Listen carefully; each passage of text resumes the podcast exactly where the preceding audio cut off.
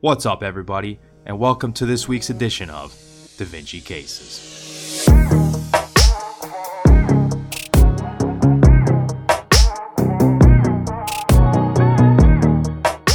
Right, so the way this works is we've got a clinical case followed by a board style question. So we're going to go through the question stem, point out the relevant clinical findings, take a look at the question and the answer choices, and then kind of divert for a minute and go through the relevant concepts to answering the question. Then we'll come back and apply those concepts that we went over to answering the question. So we've got a 52 year old man, middle aged guy. He presents to his physician's office after experiencing four fainting episodes over the past two weeks. So that's a significant amount of fainting episodes in a short period of time, definitely concerning. It says here the episodes have occurred while performing his job as a bricklayer, so that's important. Occupation is often very important in a patient's history. Bricklayer, very physically demanding job, so these episodes are occurring when he's really physically exerting himself. It's not when he's just sitting down eating dinner or watching TV or, or, or just sitting down relaxing. It's happening when he's really exerting himself. So this is would be an example of exertional dyspnea. So definitely very important, very concerning. Patient also has been experiencing chest pain after climbing stairs. That's also very concerning. That's what's called exertional angina or stable angina versus unstable angina would be when the patient is has angina when they're sitting down, they're not exerting themselves. So again, it's physical demand that's bringing this on. Also very concerning, often obviously concerning for coronary artery disease.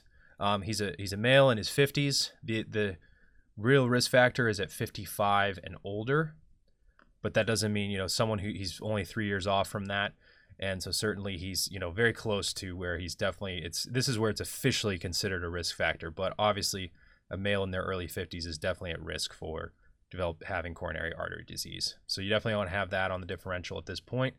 Past medical history is notable for poor dental hygiene. So that's puts you at risk for developing oral infections, um, because you're not regularly cleaning your teeth and your in your oral cavity. So that's definitely concerning. Um, those sometimes those infections can become systemic and cause systemic issues. Um, so that's definitely something you want to be pay attention to there. He has hyperlipidemia, definitely a risk factor for coronary artery disease. Um, he currently takes atorvastatin, so he's it's in theory controlled. Vitals are 37 degrees Celsius, so he's afebrile. He's not running a fever at this point. Heart rate is 87, so it's on the higher end of normal, but it's I wouldn't consider him tachycardic as at this point. Blood pressure, however, is 136 over 70, so he's a little bit hypertensive, and then his diastolic pressure is lower than normal. Now, one thing you want to pay attention to is with these cardiovascular cases, you want to pay attention to something called the pulse pressure. So the pulse pressure is when you have the systolic blood pressure minus the diastolic blood pressure. And that gives you the pulse pressure. Now, normally, someone's supposed to have 120 millimeters of mercury be their systolic blood pressure, and then 80 millimeters of mercury is supposed is the ideal diastolic blood pressure. So the ideal pulse pressure is 40 millimeters of mercury. In this patient, is 136 minus his diastolic of 70. So his pulse pressure is 66. This is what's called a widened pulse pressure or an increased pulse pressure. And this is important because this can give you an indication of, this can help you narrow down the differential of what the pathophysiology is that is occurring in this patient.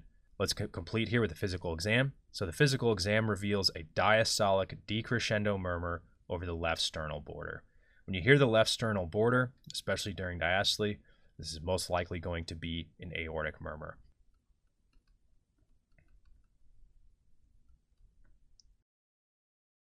So the question is the patient's murmur would most likely be loudest at which of the following time points on the graph. So let's take a second here and define what we're looking at here with this graph. So this is the cardiac cycle.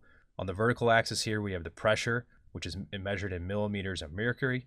Time here, so this is over time, of, this is over the course of the cardiac cycle. And what you'll notice here is what's graphed is the pressure in the aorta, in the left ventricle, and in the left atrium over time. And so, as you can see, what this graph really depicts is the changes in pressure as you go through the cardiac cycle over time. And so, this is really a two part question. It's asking you first to get, identify the diagnosis in this patient, and then it's asking you to identify, based on that diagnosis, where you would hear the murmur mo- at the loudest on this graph. So, before you can really go into the graph, it's easier if you can really first fix figure out what is the diagnosis. And we've gone through the key history and exam findings, but let's look at them in a, a nice organized list here to help us narrow down what the diagnosis is. So we've got a middle-aged man presenting with exertional syncope. He's got exertional angina. Obviously, you got to be worried about coronary artery disease with exertional angina. The thing is, though, that paired with exertional syncope could also be aortic valve disease, which is what we think our murmurs from. It can be both aortic stenosis or aortic regurgitation. Now, aortic stenosis is more co- commonly seen in elderly patients because it's a disease of calcification and stiffening of the aortic valve. It's where the aortic valve has trouble opening. And so it's m- more likely you would see that in an older individual. Not that you couldn't see it in a younger one, but that again, the demographics tend to favor an elderly patient population. The other thing is it's going to be this is going to be a systolic murmur because it's going to be right when the valve is opening for systole. So this is going to be a systolic murmur. And given that this is a diastolic murmur, right away, I don't think this is aortic stenosis. Aortic regurgitation, however, can occur is more variable as far as its demographics, where it can occur. Common cause of it is infectious endocarditis, where you have, like we said, with this patient's definitely at risk for with poor dental hygiene. And the other thing about aortic regurgitation is it is a diastolic murmur. So let's go through the rest of this here. Oh, we already mentioned this. So history of poor dental hygiene, definitely a risk factor for aortic regurgitation, infective endocarditis. History of hyperlipidemia. You know, this is just something it's very general. Could have to do with this. It could not have to do with this. Very common in the population. He's taking atorvastatin for it. He is hypertensive, and then he has a widened pulse pressure, which with a widened pulse pressure is also seen in aortic regurgitation. So we're really seeing where this is really fitting together nicely for us. Lastly, here the murmur, diastolic decrescendo murmur over the left sternal border. So it's going to be a murmur that's going to be heard loudest at the beginning of diastole. So now that we've established that it's aortic regurgitation, which is also known as aortic insufficiency, or AR, aortic regurgitation, let's just draw a simple diagram here to illustrate this. So you've got the left ventricle here, you've got the mitral valve here, you've got the left atrium here, and then here, we're going to draw the aortic valve here for you. So the aorta is going to come out like this. And so during systole, during systole, you're going to see compression of the ventricle. Remember, we've discussed this before. And so that is essentially decreasing the volume so that you can increase the pressure. Because remember, again, in physics, pressure and volume are inversely related. You're decreasing the pressure of the chamber so that then you can push blood out during systole into the aorta. Now, during diastole, after you've finished pumping, what's supposed to happen is that the aortic valve is supposed to be fluid tight. It's supposed to not let any fluid, not any let any blood come back in during diastole. Is during systole, you've stretched out the aorta because remember how it has a lot of elastic tissue within the wall of the aorta. During diastole, what happens is, is that that elastic tissue recoils. And so you have the aortic wall come back in and narrow the lumen. And it's the same concept. You're decreasing the volume within the aortic lumen so that you can increase the pressure. And so that's where your diastolic blood pressure comes from. Is you know it's a it's a, an extra boost, an extra pulse, the diastolic pulse to help again give you another push of blood forward. It's to help keep blood moving forward. And again, the aortic valve is supposed to be airtight here so that you're not leaking blood back into the left ventricle because that's just inefficient. However, during aortic regurgitation, you have breakdown of the valve. And so one of the you know the one of the leaflets is broken or damaged or more than one. And so what happens is is that it's it's we'll draw it over here so that it makes it look uh, more simple. So you have the valve leaky, and again, this is just a diagram. But when this comes back, the aorta comes back to recoil like this. Sure, it's going to push some blood forward, but you're also going to have you're going to have blood leaking back in through the aortic valve into the left ventricle. And so that's why you hear this diastolic decrescendo murmur is the murmur is going to be loudest because at, at the point of when you're going to have that diastolic recoil and when blood should be moving 100% forward through the aorta, you're hearing it leak back in. And so that's where that murmur comes from. And that's where you're going to hear the murmur loudest. It's very early in diastole when that blood is, is leaking through the aortic valve back into the left ventricle. It's essentially like you're blowing the door open. You're blowing this door, quote unquote, door or aortic valve leaflet back into the left ventricle. So now that we know it's aortic regurgitation, let's come here to the graph and figure out where it is. So let's we'll walk you through each step, through each answer choice. You look each of these arrows is pointing to. So you've got here, you got to follow this up here. This can be tricky. Don't let this don't let this deceive you. You follow this up here. It's about right there, and you and you follow here. Notice these are all where you're going to have two lines kind of crossing each other. You have changes in you know pressure where one where a pressure in one region is getting higher than the other. So that's important. When pressure changes are like that are happening, it's typically when valves are either opening or closing.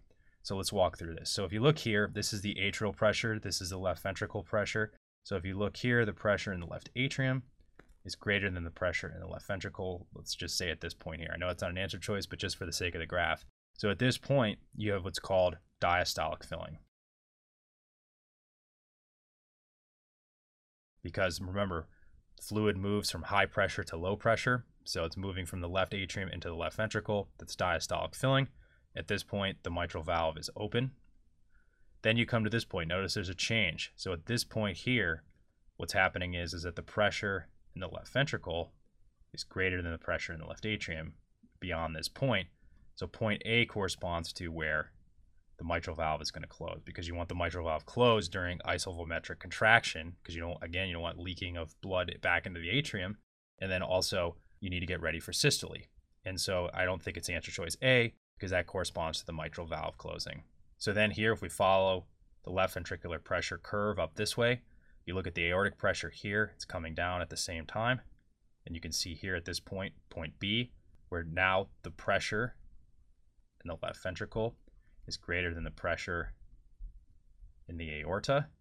So at this point, at that point, that would be where you're beginning systolic or ventricular ejection. So point B is where the aortic valve will be opening.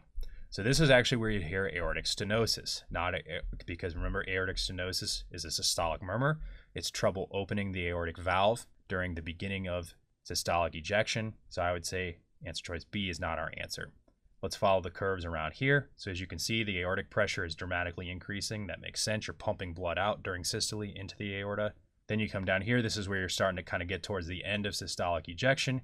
And then here you see at this point, the slope of the ventricular pressure is dropping at a much more a much quicker rate than it is in the aorta. And so as you see here at point C, the pressure in the left ventricle is dropped below the pressure in the aorta. So then you're beginning where this is the point where the valve should be closing all the way because then you're going to have that recoil which is why notice how the aortic pressure still stays elevated here. It's still staying, it's not dropping as rapidly as the left ventricle, because that's because you ha- still have this elastic recoil to help drive the blood forward and give you that diastolic pulse. And so at this point, this is where the aortic valve should be closing. So at point C is where the aortic valve is closing. However, in aortic regurgitation, it's not going to be uh, sealed tight. So you're going to have that recoil, but you're going to have that forward drive of blood. However, you're going to have that leak back into the left ventricle. And remember, that's where we said that's where you're going to hear the, the murmur at its loudest. So I would say our answer choice is C, right after the valve is closed. That's likely where you're going to hear this murmur at, at its loudest, is right when you have this rush of blood leaking through the aortic valve back into the left ventricle. For completeness sake, let's just finish out the graph and go to answer choice D. So you notice here, the aortic pressure continues to decrease. The left ventricular pressure is decreasing here to this point. Notice here another pressure change, another crossing of lines. So here, that pressure in the left atrium, again, is, is larger than the pressure in the left ventricle, and we're beginning the cycle all over again. So at this point would be when the mitral valve is going to open, because then you're going to begin diastolic filling all over again at this point. This portion of the graph is the same. This this portion here is kind of the tail end. It'd be kind of like from here forward is represented here. So point D is the mitral valve opening, so that can't be our answer choice either. So lastly here, we'll just make a quick comparison between this graph for aortic regurgitation and normal. Oftentimes, if you get to know these graphs very well, you could even pick up the diagnosis just from looking at the graphs, looking at, if you recall, the differences between the normal and the abnormal. So one abnormal thing you want to notice right off the bat is look at the slope of the aortic pressure line here and here during diastole. Notice how it stays much more elevated. It's less steep here. Notice you're losing aortic pressure very rapidly here. This line here, so this, this line here is kind of the tail end of this line. Same thing here.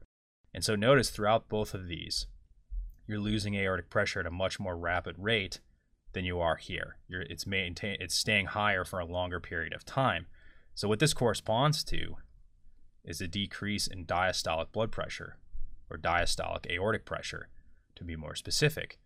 So that's one thing and that corresponds that corresponds to an increase in your pulse pressure because remember again that's systolic blood pressure minus diastolic blood pressure. So that's one thing there. The other thing is that you'll see a slight increase in systolic blood pressure as well. And so that's the, that's the other thing you may notice here as well. The other thing here is you, as you see here, you lose that diastolic notch, which corresponds to that, that large recoil in the aorta. The reason you don't see that is because, again, you're losing blood. The recoil is still occurring, but you're, it's not as powerful because it's, it's so inefficient because you're, losing, you're wasting energy on shooting blood back into the left ventricle instead of shooting the blood all 100% forward. So that's why you lose the diastolic notch. The other thing you'll notice here is that left atrial pressure increases and left ventricular pressure increase, and that's due to the volume overload as a result of aortic regurgitation. And so as you can see, those are the major difference between the abnormal and the normal here. So just to come back here and just put it all together again, you have aortic regurgitation,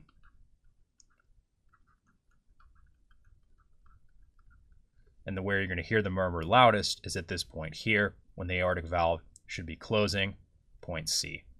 All right, that's all I have for you this week. Make sure you check back every Wednesday for new Da Vinci cases.